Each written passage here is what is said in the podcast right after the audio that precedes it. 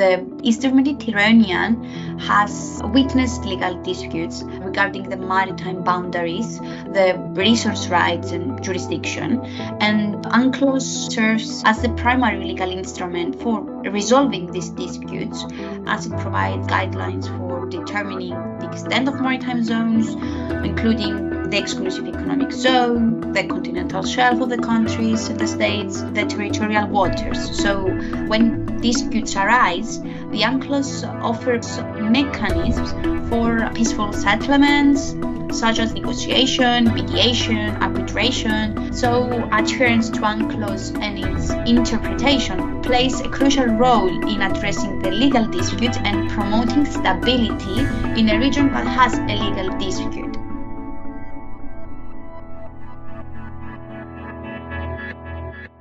Hello and welcome to the Diplomatic Academy The Conversation podcast. I'm your host, Petros Petrikos. This episode focuses on the United Nations Convention on the Law of the Sea, also known as UNCLOS, and the energy prospects we see in the Eastern Mediterranean. I'm joined by Maria Athanasiou, who is an expert in this field. Hello, Maria. It's a great pleasure to have you on our podcast. Hello, Bedroom. Thank you for hosting me. Just a few words about uh, Maria. Uh, Maria Athanasiou holds a bachelor's degree in law from the University of South Wales and a master's degree in international commercial law from the Cardiff University. She is also pursuing her doctorate in the field on the law of the sea at the University of Nicosia. And being a member of the Cyprus Bar Association, Maria is also the founder of Athanasiou and Associates LLC based in Cyprus. Maria is a co author of the book The Future of the Maritime Industry and a lecturer in law at the European University and Cyprus Maritime Academy. She is also involved in various exhibitions concerning energy security in the framework of international law. So, Maria, you're, as I've said, you're an expert in the field, and it's a great pleasure to have you with us today for this episode. I just like uh, to take a moment to break down a bit on your research interests to share maybe with our listeners a few words on what your research consists of and what you're currently investigating through your doctoral studies. Mm-hmm. Basically, my research is based in the offshore pipelines project in general, and my main research focuses on the multi legislative analysis of the state interest, the rights, the obligations in offshore pipeline projects, and uh, in the Eastern Mediterranean. So, of course, uh, by investigating the laws, regulation behind the underwater pipeline project and analyzing the state interest in those projects, uh, of course, this is a relevant and complex area of study covering the law of the sea. So, I'm currently analyzing in my study the uh, and examining the offshore pipeline projects such as TANAP, um, which is the uh, Trans Anatolia Natural Gas Pipeline, and the Nord Stream um, pipeline. Um, of course, it's important to mention that these projects uh, involve multiple legal jurisdictions. So uh, often is required the coordination and cooperation of different uh, laws of each state. So these projects uh, negotiate with uh, different territories, cross borders. They are uh, involving various stakeholders, states, energy companies, and many regulatory bodies.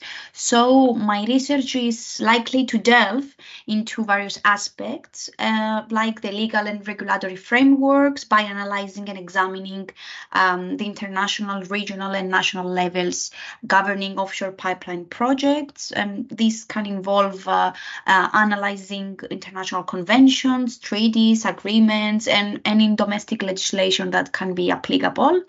Of course, uh, the research, my research is focusing on the state interest and stakeholders um, agreements, the rights, obligations uh, of the other actors uh, in offshore pipeline projects. And of course, this uh, can involve again exploring uh, principles of international law, such as uh, sovereignty, freedom of navigation, environmental protection, and uh, any rights arising from the transit uh, um, and access to resources. Again, it, it can focus, my main research can focus in dispute resolution mechanism if, if we see any disputes arising in those projects by investigating uh, the mechanism available for the resolution of disputes that can arise in the planning, construction, and operation of an offshore pipeline project. And of course, this uh, may include examining the international arbitration negotiation process and uh, the role of the international organizations in mitigating conflicts. So, um, let's say by conducting a multi, multi-legislative analysis, my research can contribute to um, a deeper understanding of the complex legal and regulatory landscape uh, of those offshore pipeline projects and can shed light uh, on the interplay between state interests, rights, obligation in this context. Energy security is very important into this project, so I'm trying to combine energy security with these projects this is a, a brief uh, understanding of what I'm doing. Brilliant. Yeah, it is uh, a brief understanding, uh, but as you've mentioned uh, a couple of times during your uh, response, it's a complex issue that you're tackling with. And definitely, it, it, has a lot of layers. It's interdisciplinary. You're looking at uh, the legal context, you're looking at international law, you're looking at energy, mm-hmm. and, and uh, some aspects of this might also involve uh, issues around energy security. And this is very uh, topical at the moment because of uh, uh, renewed interest, I would say, in current affairs in the Eastern Mediterranean and energy. Having this in mind, let's try and break things up a bit for our listeners once again. Mm-hmm. Uh, let's start by the United Nations Convention on the Law of the Sea, so UNCLOS. What are the key takeaways of this uh, convention? The UNCLOS Convention, of course, is a comprehensive international treaty uh, setting out the legal framework of the for the use and for the um, let's say for the conversation of the world's ocean and their resources. So some of the takeaways from UNCLOS include the territorial waters, where UNCLOS establishes uh, the concept of the territorial waters which is uh, which can be extended up to 12 nautical miles from the coastal state's baseline. And of course, uh, it mentions that uh, the coastal states have full sovereignty over those waters, of course, including the airspace above and the seabed and the subsoil beneath. UNCLOS again mentions the exclusive economic zones, which grants the coastal states and extends up to 200 nautical miles from the baselines. And uh, within this zone, the coastal state has special rights and jurisdiction over, let's say, exploration, exploitation of natural resources for both uh, living and non-living uh, organisms. And uh, something uh, that we have to mention is that uh, another takeaway from UNCLOS is the continental shelf, which is defined as the natural prolongation of the coastal state's land territory. And again, it can be extended beyond its exclusive economic zone. So UNCLOS, um, another takeaway is the freedom of navigation, which of course uh, UNCLOS guarantees the freedom of navigation for all the shipping, uh, all the all the shipping industry, and for the ships of all nations, uh, both that are in high seas and in the exclusive economic zone of the states. And uh, this includes the innocent passage as well through the territorial waters, and of course the right to transit through international straits again with the freedom of navigation. Um, another takeaway is the uh, conservation and management of the marine resources, which um, UNCLOS emphasizes uh, the sustainable use on the conservation of marine resources and it includes let's say provisions for the protection preservation of the marine environment regulations uh, governing pollution prevention and of course the establishment of marine protected areas uh, so-called ECA areas and which are the emission control areas. Uh, another takeaway is the International Seabed Authority, the ISA, uh, which UNCLOS establishes uh, the ISA as an organization which is responsible for the regulation, control of activities uh, that are taking place in the international uh, seabed area beyond the national jurisdiction, of course. So, UNCLOS is widely regarded as a foundational instrument uh, within the international maritime law. So, uh, we can say that it, it provides a framework for the peaceful and, let's say, cooperative use of the world's ocean uh, law and, of course, their resources, uh, while uh, UNCLOS is ensuring the protection and preservation of the marine environment it's good that you've laid out the broader spectrum of what UNCLOS is responsible for, what it covers, uh, the bigger picture essentially of what it includes, the organizations involved, and so on. You've also referred to its mission to provide stability, peace, protect the, uh, the areas in the maritime zones. Uh, but of course, you know, narrowing it down, we see that case by case. In practice, there are differences and different applications uh, when it comes to UNCLOS and also when it comes to the states subscribing to UNCLOS and those who don't. That's also another contributing factor that shape the perceptions, the attitudes towards the convention. So I, I wanted to ask specifically about how UNCLOS itself relates to um, energy geopolitics, offshore pipeline laws, and the legal disputes that we've seen in the Eastern Mediterranean. Because if UNCLOS aims to provide for peace, stability, protection, and so on, then how come we have this debate and all these legal disputes uh, that we have seen in uh, over the past uh, few years, even in current affairs when, in the Eastern Mediterranean region? Mm-hmm. Uh, of course, as we have said, that um, UNCLOS uh, plays a significant role in the um, energy, geopolitics, offshore pipeline laws, uh, the legal disputes in the Eastern Mediterranean. Um, UNCLOS relates to uh, each of the areas that I will mention. The first one is the energy geopolitics, as we said. Uh, it provides the legal framework for determining the maritime boundaries, let's say, the resource rights, the jurisdiction within the ocean. So, in the context of uh, energy geopolitics, it helps uh, defining the rights of the coastal state over exploration and exploitation of those offshore energy resources, uh, such as, let's say, oil and gas. Um, again, UNCLOS establishes rules for delimiting the maritime boundaries, uh, which I think is very crucial in determining which countries have the jurisdiction over the specific areas and, the, uh, and their associated resources.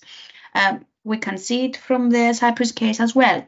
So this can can have direct implications for the energy exploration and production activities and can shape the geopolitical, let's say, uh, dynamics in the region.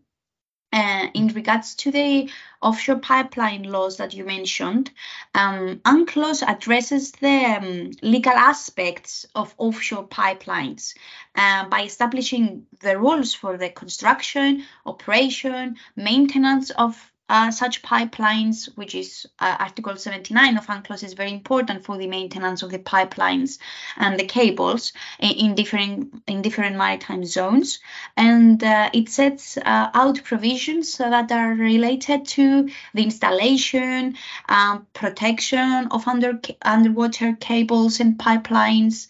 It includes, again, the regulation on safety, environmental protection, um, the rights and responsibilities of the coastal states uh, to the other parties involved in these projects. And um, in general, UNCLOS uh, is providing a framework of, for coastal states um, to exercise their jurisdiction over offshore pipelines project within their territorial waters, so exclusive economic zone and continental shelf and etc. Um, regarding the uh, legal disputes that you mentioned in the Eastern Mediterranean, I have to mention that uh, the Eastern Mediterranean has witnessed legal disputes uh, regarding the maritime boundaries, the resource rights, and jurisdiction. And uh, UNCLOS uh, in this point serves uh, as the primary legal instrument for resolving these disputes, um, as it provides, as we have said, guidelines for determining the extent of maritime zones including the exclusive economic zone, the continental shelf of the countries and the states, and the territorial waters. So uh, when disputes arise, the UNCLOS offer mechanisms for uh, peaceful settlements, such as, let's say, negotiation, mediation, arbitration. So, um, adherence to UNCLOS and its interpretation, uh, if we can say it like that, it plays a crucial role in addressing the legal disputes and promoting stability in a region that has a legal dispute.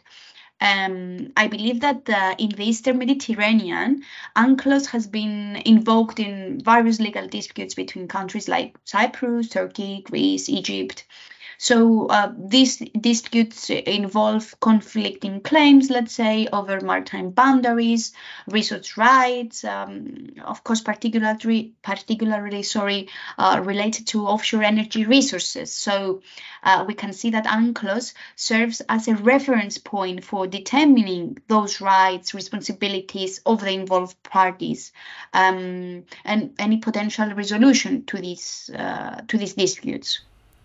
Okay. Uh, one of the foundations of uh, these disputes, which is the different projects that uh, regional players may disagree with or they have, may have to compromise over, and this involves the offshore pipeline projects. What what kind of uh, projects do we have we had up until this point in the Eastern Mediterranean? Uh, to what extent are they noteworthy, and how many of them are actually still going forward mm-hmm. at the moment? Um, there are several uh, noteworthy uh, offshore pipeline projects that have been developed or are proposed uh, in the Eastern Mediterranean regions. Uh, one of them is the EastMed, of course, pipeline project, which is uh, a proposed project that aims uh, to transport natural gas from the Eastern Mediterranean to Europe and it involves the construction of a pipeline basically that uh, will connect the offshore gas fields of Israel, Cyprus, and Greece, and potentially Italy. So um, Another one is the Leviathan Tamar pipeline, which is uh, an operational project that transport that is transporting natural gas from the Leviathan and Tamar gas fields offshore to Israel. And um, this pipeline connects the gas fields uh, to onshore facilities, which enables the supply of natural gas for domestic consumption and potential um, exporting to neighboring countries of Israel. Uh, another one is the Egypt's gas infrastructure, which um, which is in the Eastern Mediterranean. Uh, it's uh, is the Zohr gas field, as we know, and it was discovered in uh, 2015 which is one of the largest gas fields in the region, and of course is located uh, off the Egyptian coast and um, has contributed uh, uh, significantly, we can say, in the Egypt's uh, domestic energy supply. And uh, of course, uh, with this, energy, um, uh, Egypt, sorry, has established liquefied natural gas, so the so-called LNG facilities for exporting purposes um, and for utilizing the offshore gas resources. Um, another one is the uh, Aphrodite gas field, which uh, is located offshore Cyprus and, and, and, is part of the broader uh, Levantine basin. Um, it is estimated to uh, hold uh, significant natural gas reserves, and uh, the plans have been discussed to develop the field and potentially exporting the gas through pipeline connections. Again, to the neighboring countries in the Eastern Mediterranean.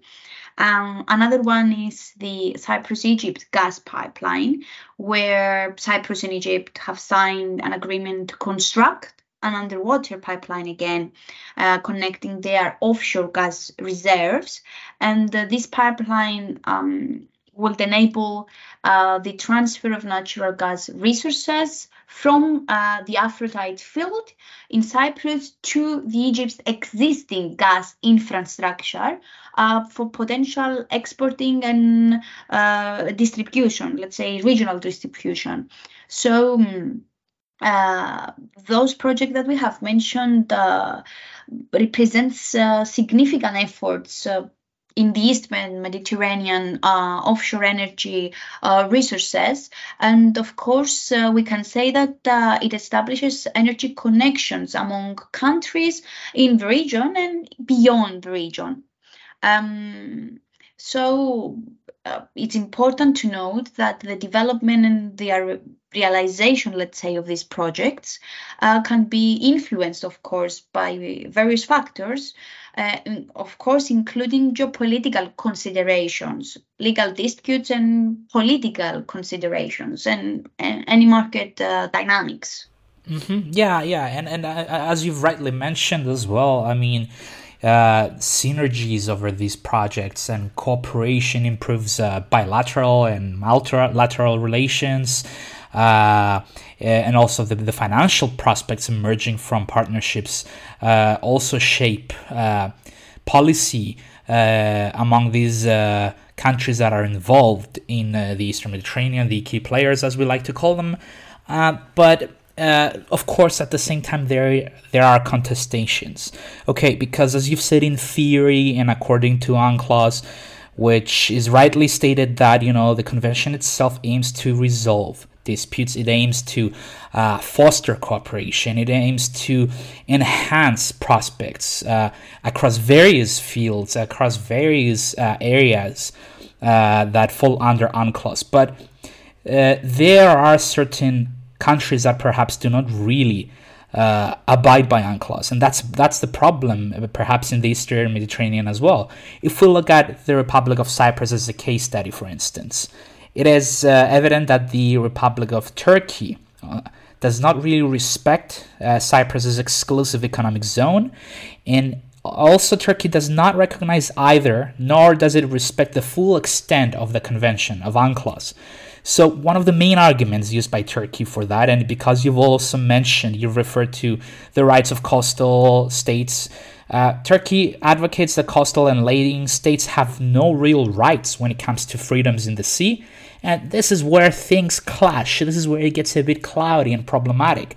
Because, on the other hand, a lot of island states have made a claim in line with UNCLOS that they do, in fact, have a large exclusive economic zone that extends at sea. And if we look at Cyprus, the official EEZ is actually very much extended according to how Cyprus views its own exclusive economic zone. But on the other hand, maps coming in from Turkey, they contradict this. They show that Cyprus does not even has like the very minimal uh, zone that extends only around its coasts. And uh, even though Cyprus has struck agreements with countries like Egypt, as you've rightly pointed out, those are largely ignored by Turkey. They're not really fully acknowledged by Turkey. So, how do you situate yourself within this uh, debate, especially when it comes to how it is perceived by countries like Turkey, who do not really want to engage with a lot of points mentioned by UNCLOS? Before uh, going to the point of Turkey, uh, we have to mention that the debate between the Republic of Cyprus and Turkey regarding the uh, recognition and the respect uh, of the uh, of the Cyprus exclusive economic zone and UNCLOS uh, raises complex legal and geopolitical, of course, issues. Of so course um, it involves differing interpretations of UNCLOS and its application to the rights and the freedoms within the coastal states in this sea. Uh, so we can say that uh, under UNCLOS, the coastal states have the right to establish an exclusive economic zone, as we have mentioned in the beginning, extending up to 200 nautical miles from the baseline. So, um, in which you can have special rights, jurisdiction over the exploration and exploitation of the natural resources. So this includes, as we have said, the seabed, subsoil, and the water column. So, uh, in line with UNCLOS, argues that they are entitled to a large exclusive economic zone that extends at sea. So, um, uh, Turkey concedes certain aspects of UNCLOS and its application, particularly concerning, let's say, the rights of the coastal and land states. And it argues, of course, for the concept of the freedom of the navigation and the uh, asserts that coastal states uh, should have limited rights in certain areas and kind of this stuff. We have to mention that most countries are recognizing international law, something that Turkey must do. So Turkey should recognize international law, like the most countries, uh, which uh, each territory, which recognize that each territory has its own exclusive economic zone. So as far as the exclusive economic zone of Cyprus um, uh, uh, is recognized by the international community, uh, Turkey has nothing to do with the resources of Cyprus field. So only the Republic of Cyprus uh, has uh, sovereignty rights over their resources. Um, so um, in the event that, uh, uh, let's say for the uh, Turkish Cypriots, for the factor of the Turkish Cypriots that Turkey is claiming, um, and they are concerned, in the event that they recognize the Republic of Cyprus, they can be, let's say, co-exploiters of the situation. I mean, the Turkish Cypriots. Don't get don't get me wrong on that. So uh, it's worth noting that uh, international legal frameworks like UNCLOS provides um, a basis, let's say, for resolving this kind of disputes and promoting stability in the region. So um, adherence to UNCLOS and its principles, uh, it can contribute to a peaceful resolution and equitable distribution of maritime rights and resources.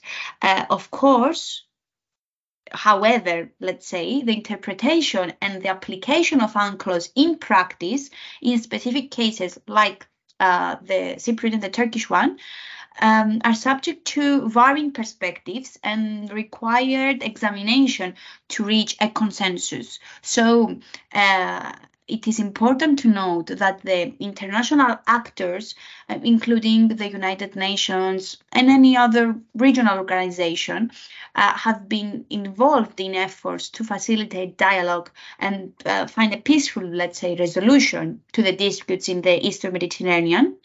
Uh, but these processes uh, aim to address the concerns of all parties involved and promote adherence to international law, including UNCLOS. So, um, overall, the debate surrounding uh, the recognition and the respect of the exclusive economic zone of Cyprus and, and the differing, of course, interpretations of UNCLOS by Cyprus and by Turkey's by Turkey uh, highlights the complexity of balancing national interest, historical context, uh, international legal frameworks in resolving those maritime disputes. So, uh, in my opinion, finding a mutually acceptable solution that respects both rights uh, of of all the stakeholders uh, remains a significant challenge and uh, it will not be solved anytime soon.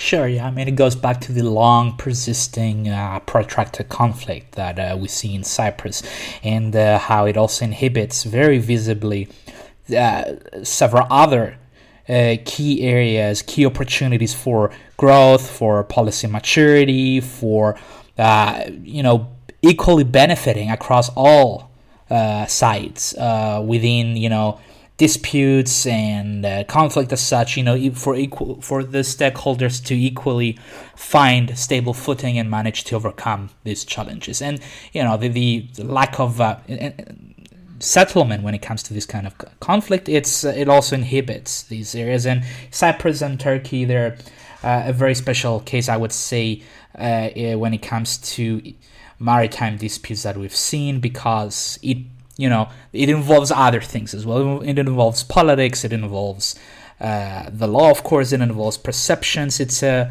multi-layered kind of uh, issue.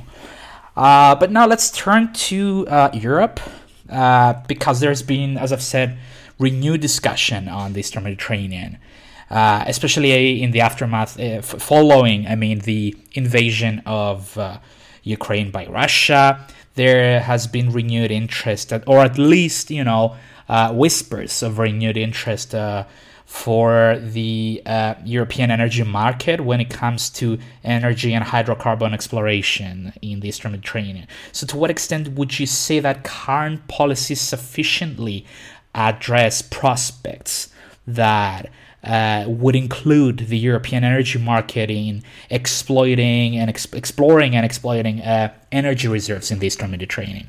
Mm-hmm um, we have to say that the uh, prospects for the um, European energy market um, regarding the energy uh, and hydrocarbons exploration in the uh, Eastern Mediterranean are significant but uh, face uh, various challenges.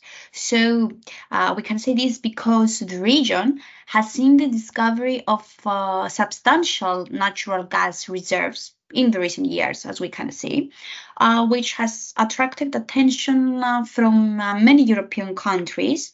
Of course, seeking to diversify their energy resources and reduce dependence on traditional suppliers. So, um, the exploration activities in the Eastern Mediterranean, particularly, let's say, like uh, in, in, countries uh, like Israel, Cyprus, Egypt, um, have of course potential uh, have the potential to provide um, new energy resources for Europe.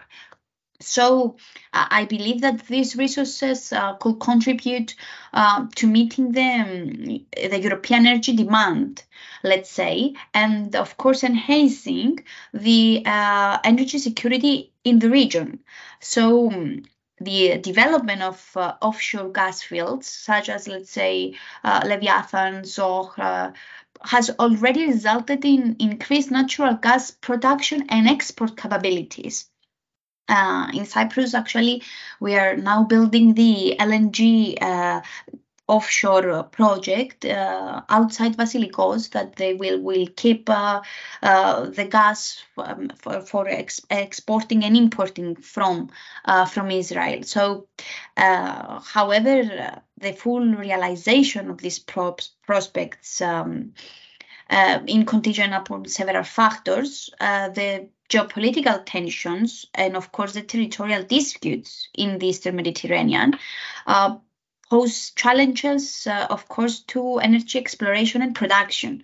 So, legal disputes over maritime boundaries and resource rights, um, uh, as well as uh, any overlapping claims, uh, of course, can uh, hinder the progress of the projects and can create uncertainties into for, for the investors.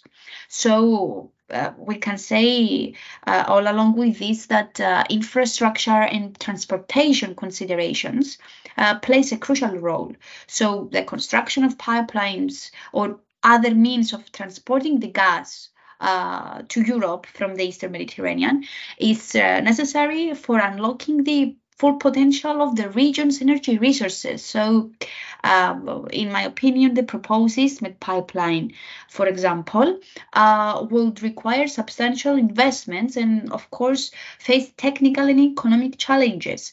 So, in terms of the current policy, uh, the European countries have expressed uh, many times interest in diversifying uh, their energy resources uh, through exploration in the Eastern Mediterranean hydrocarbon reserves. So um, the EU has been supportive of the projects uh, that contribute to the energy security and, of course, diversification within the region. So, um, in these terms, the European Union's energy policy promotes, of course, cooperation, dialogue, um, adherence to international law, of course, including the UNCLOS, and uh, addresses disputes and ensuring a stable investment climate.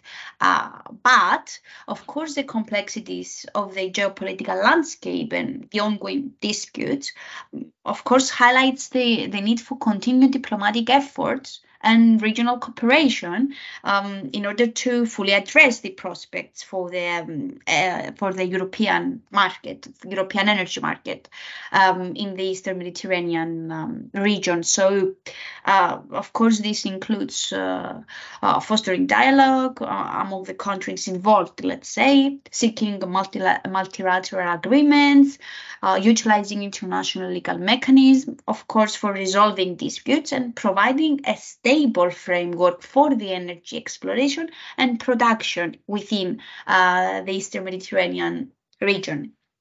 Yeah, yeah, it, it remains an open ended uh, question at this point. There's a lot of uh, moving parts.